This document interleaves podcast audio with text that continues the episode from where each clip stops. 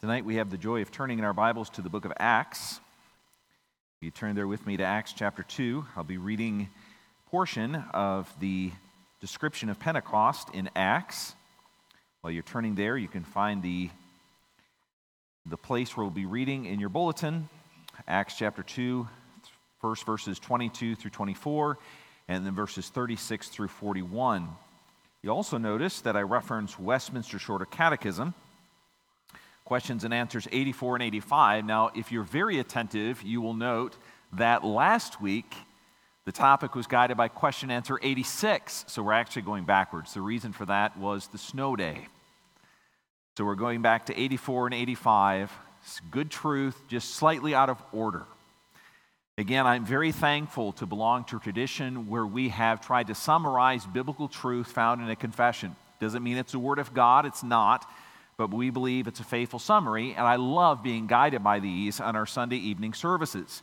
The reason for that is twofold. One is it helps us as we reaffirm basic biblical truth. It's also helpful for us if we've never heard this before. And so, as we go through the shorter catechism, we cover those topics that every Christian ought to know. And question 84 asks, What does every sin deserve? The answer is every sin deserves God's wrath and curse both in this life and in that which is to come. So, question 85 asks, What does God require of us that we may escape his wrath and curse that is due for us for our sin? The answer is to escape the wrath and curse of God, which is due to us for our sin. God requires of us faith in Jesus Christ and repentance unto life with a diligent use of all the outward means whereby Christ is communicated to us with his benefits of redemption. So, that phrase, God requires of us faith in Jesus Christ and repentance unto life. I hope you hear that tonight in these verses from Acts chapter 2, beginning at verse 22 and then reading through verse 24. Men of Israel, hear these words. Jesus of Nazareth, a man attested to you by God with mighty works and wonders and signs that God did through him in your midst, as you yourselves know. This Jesus, delivered up according to the definite plan and foreknowledge of God, you crucified and killed by the hands of lawless men. God raised him up, loosening the pains of death because it was not possible for him to be held by it. And then moving a few verses later, or further to verses 36 through 41, this continues Peter's words. Let all the house of Israel therefore know for certain that God has made him, that is Jesus, both Lord and Christ, this Jesus whom you crucified. Now, when they heard this, they were cut to the heart and said to Peter and the rest of the apostles, Brothers, what shall we do? And Peter said to them, Repent and be baptized, every one of you, in the name of Jesus Christ for the forgiveness of your sins, and you will receive the gift of the Holy Spirit. For the promise is for you and for your children, and for all who are far off, everyone whom the Lord our God calls to himself. And with many other words, he bore witness and continued to exhort them, saying, Save yourselves from this crooked generation. So those who received his word were baptized, and they were added that day about 3,000 souls.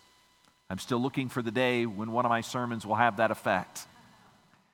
Let's pray to the Lord and then we'll hear his word. Father, at the very core of the Christian faith is belief in Jesus Christ. And Lord, we want to know what that means. Not just so that our heads will be informed, but Lord, our hearts need the conviction the Catechism talks about, the conviction that re- leads to repentance and faith in Jesus. And I pray that your Spirit would give us that conviction tonight that leads to repentance and faith in Christ. And you would use the words I'm about to say to do that great work. We pray in Jesus' name.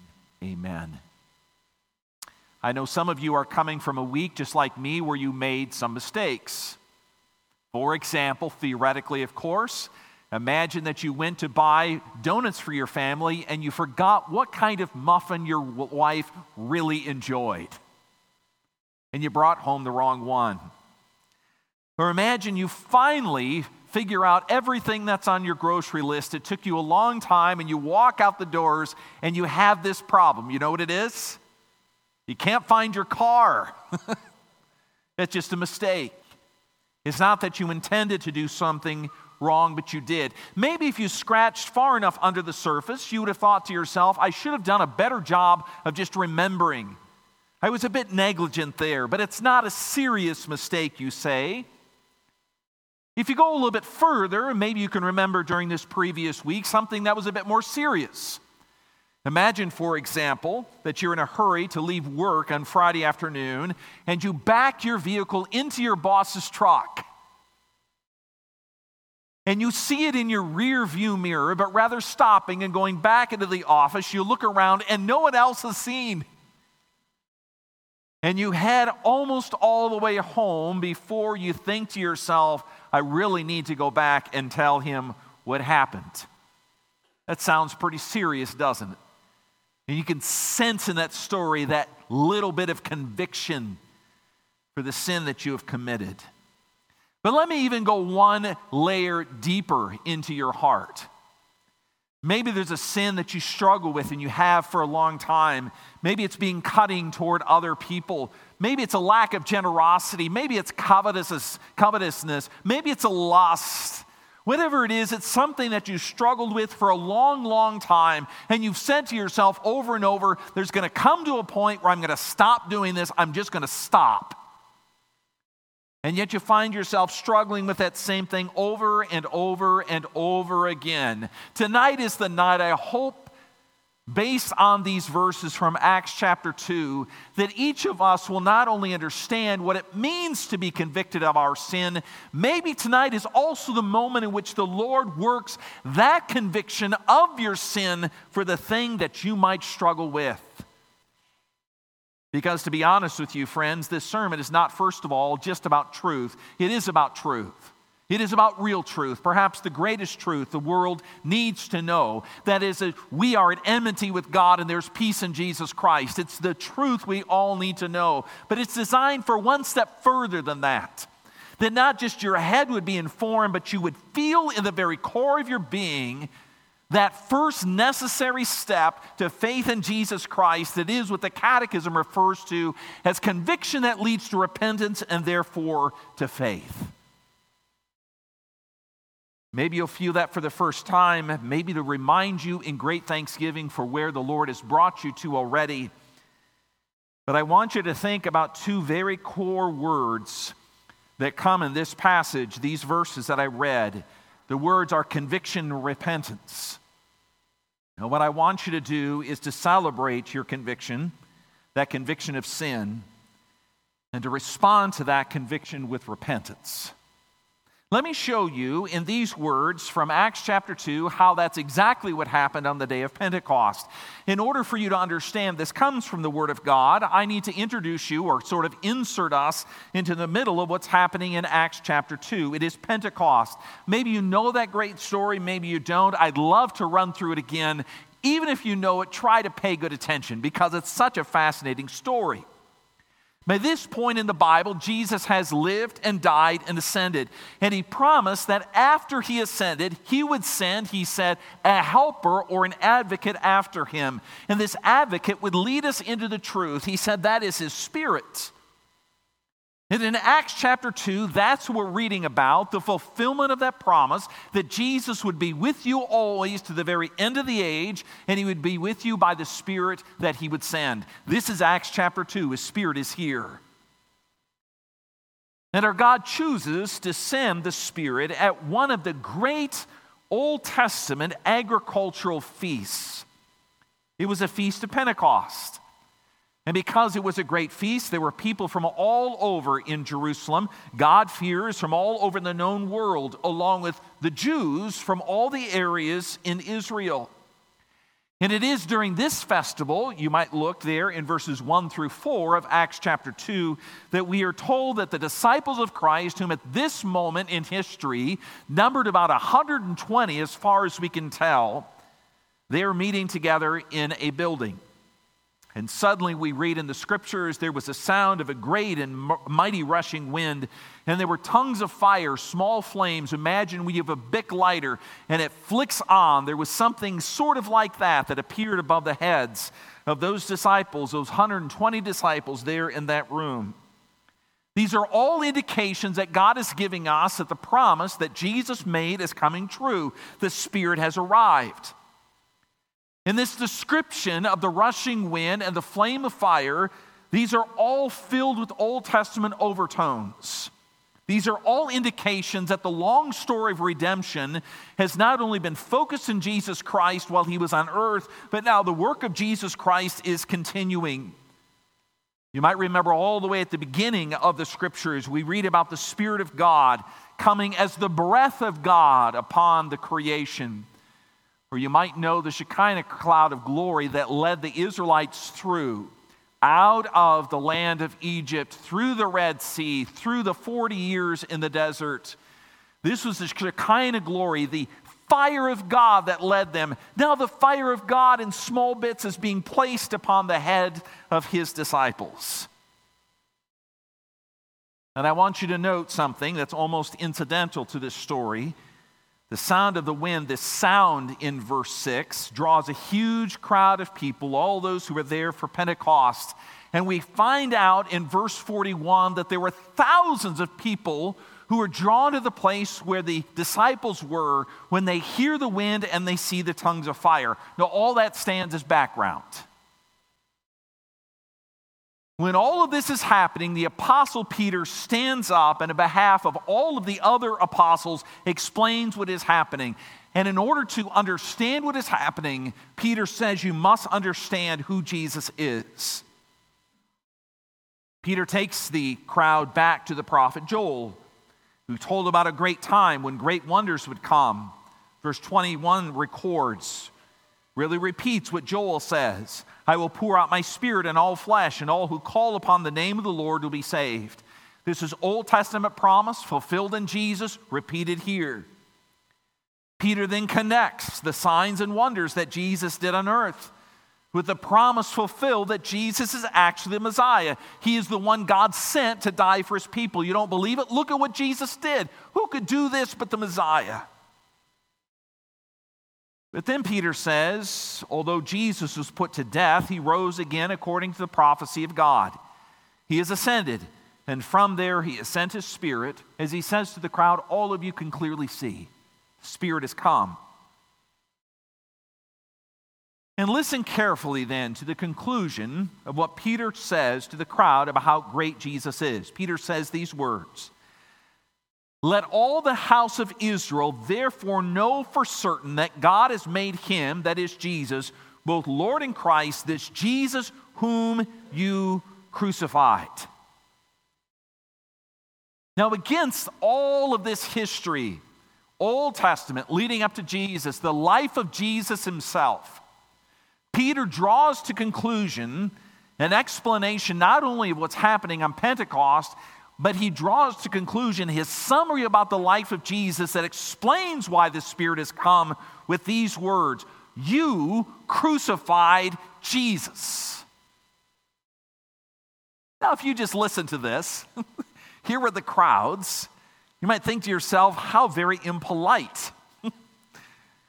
Peter's making an accusation to the Jewish people that they were the ones who put Jesus to death. Why would Peter do that? How was it possible for him to do that?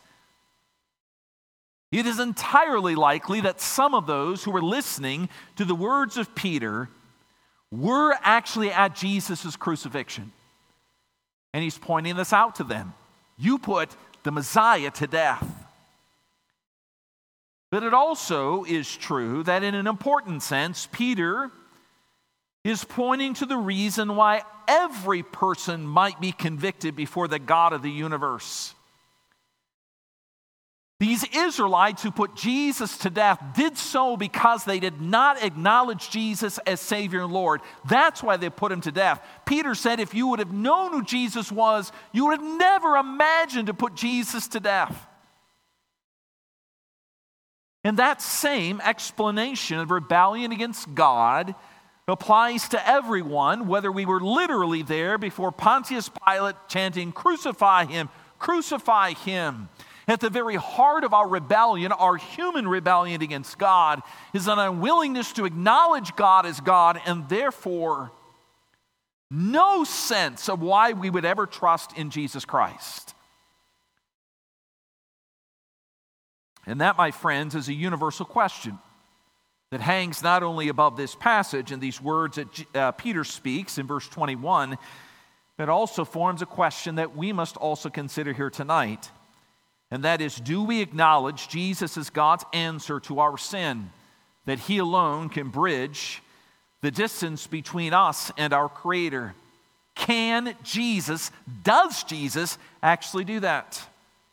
That question applies whether you're Jewish in background or not. As long as you are human, you're here breathing, your mind is functioning, there's life in your body, this question applies to you as it does to me. Do we acknowledge that we are sinners and there is no hope except in Jesus Christ. That we are called, really, we are driven to the cross of Jesus Christ because there is nowhere else we can turn. There is no one who can do to us what Jesus is able to do. He can give us peace with our created God. Do we look to Him for our hope? That's the question Peter is posing to them and also to us here tonight. Now, this is all a setup in order to get to this question. How are we supposed to respond to that? How are we supposed to respond? When the Jews heard Peter's words and the question he was posing, it says, and I want you to hear this, it says they were cut to the hearts. That means they were strongly convicted of their sin and their need for Jesus. Cut to the heart does not literally mean that their hearts were sliced open and you could see the darkness that was in there. It means that it went to the very heart of who they are, the very core of who they were. It was conviction at the deepest possible level. It was not, oh, I've been caught, I'm sorry, let's forget about it and move on. This is us standing before the God of the universe and realizing what we have done. And it is saying, Against you, you only have I sinned and done what is evil in your sight. God, I am a sinner. I have rebelled against you and failed to acknowledge Jesus Christ, to trust in Him. I believed in myself more than Jesus. I have ignored my sinful condition. And now, in the light of who you are, and I see the greatness of Jesus, I am led to an absolute position of humility. Simple question I have for you tonight is do you ever experience that? Do you?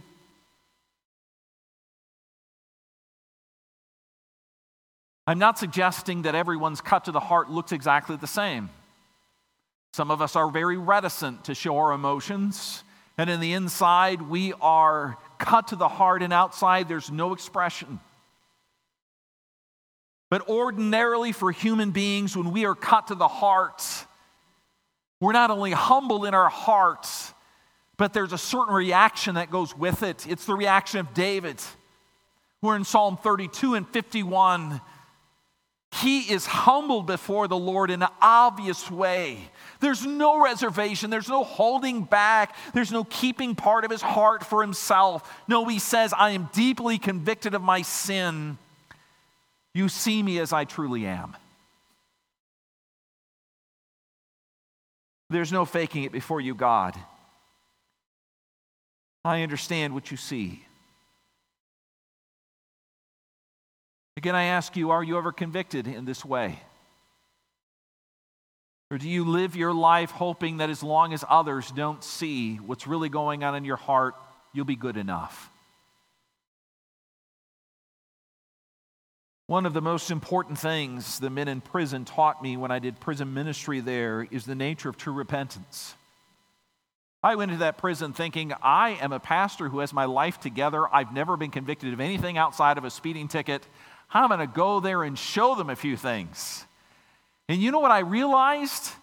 Is that many of the men who were in prison had a far greater sense of their conviction before the Lord than I'd ever realized. Some of the greatest sins I struggled with, these men showed me how to humble myself before the Lord. They were my teachers in the school of conviction of sin. I went in there to tell them essentially, be better people, trust in Jesus, but be better people. And they said to me, But do you know the depth of your sin? Do you know how awful it is that we appear before God and the fact that you are well groomed with good clothes and very appealing breath does not commend you to the Lord? I'd say the same thing to you tonight. There's nothing naturally in our sinful condition that appeals to us, appeals to our God about us. In this moment, I want you to think about what could be happening in your own heart.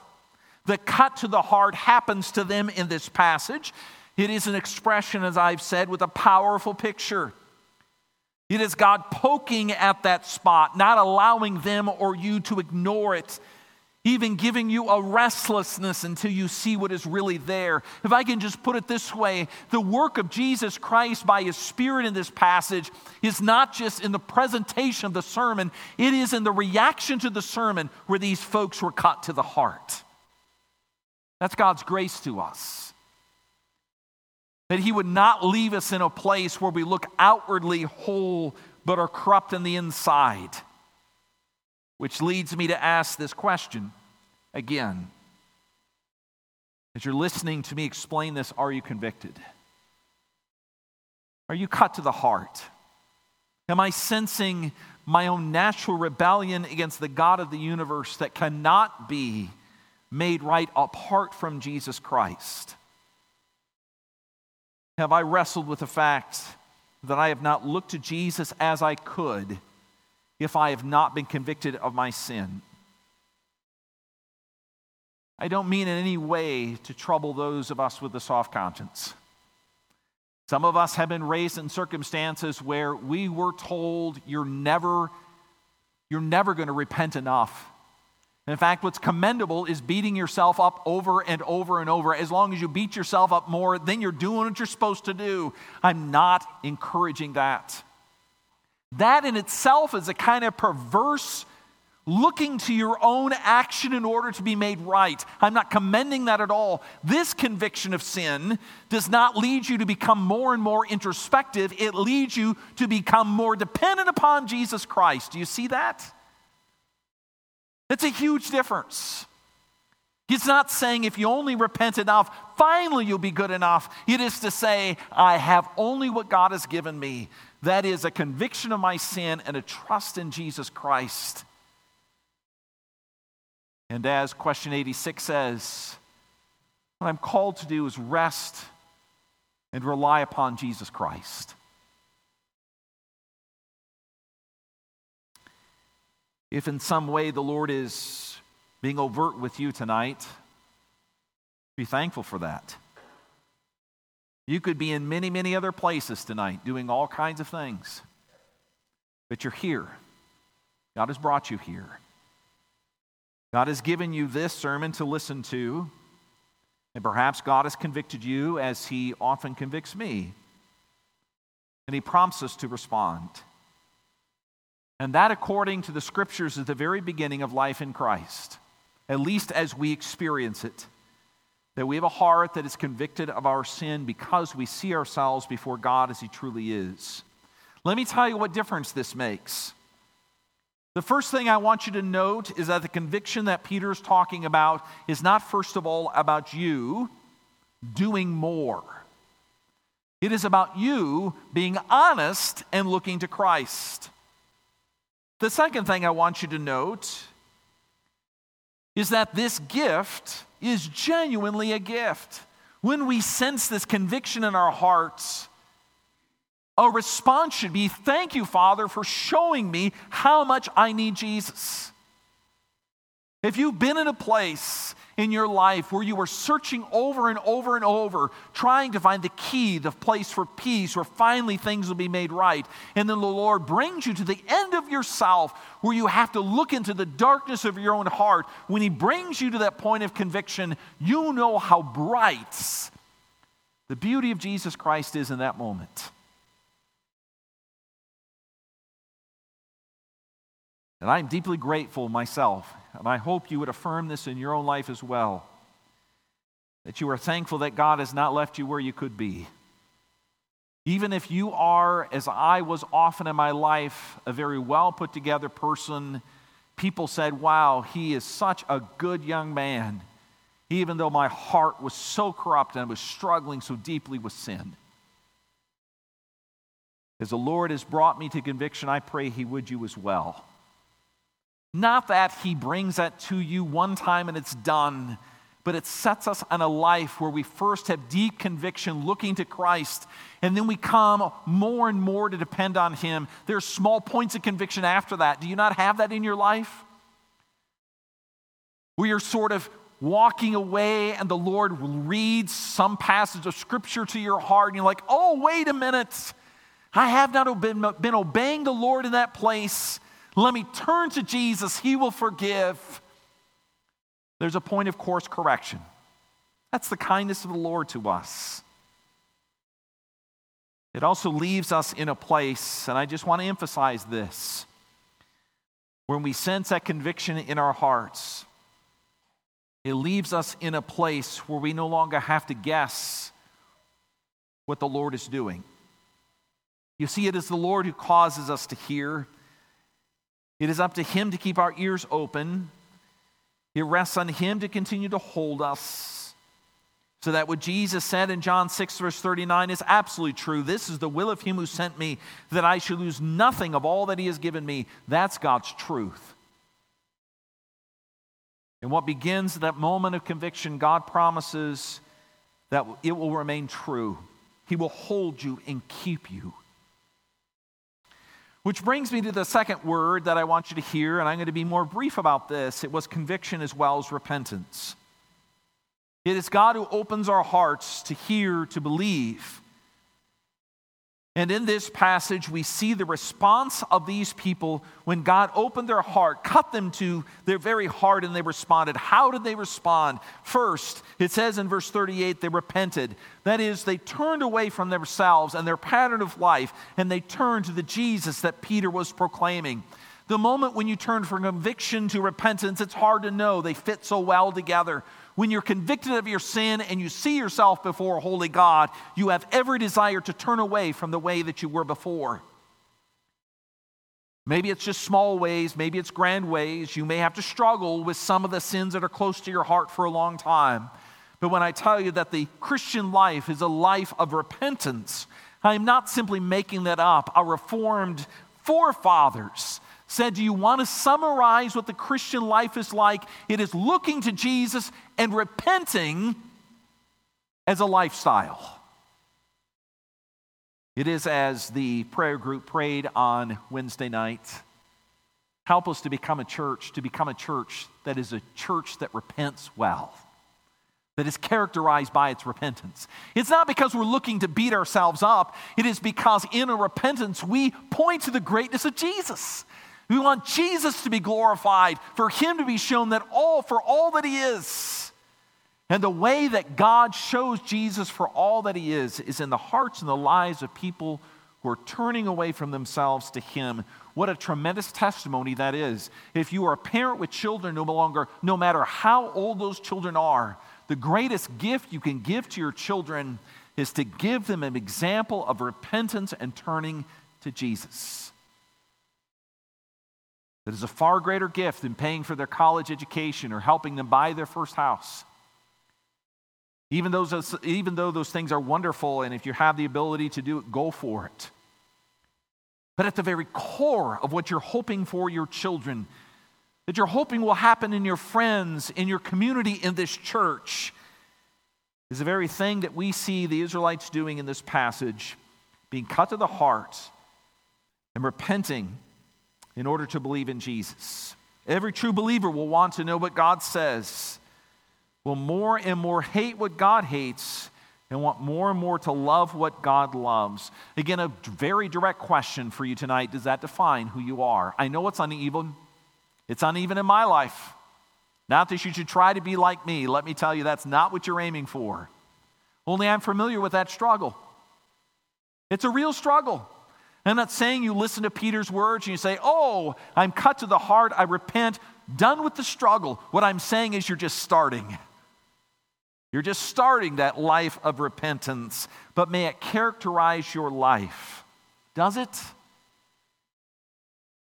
Someday, when your children come to this building or another like it, and they're asked to testify about what their mom or dad was like, when your closest friend is asked to testify what you are like, would they say, My mom or dad, my friend, was a person who loved Jesus Christ and lived a life of repentance.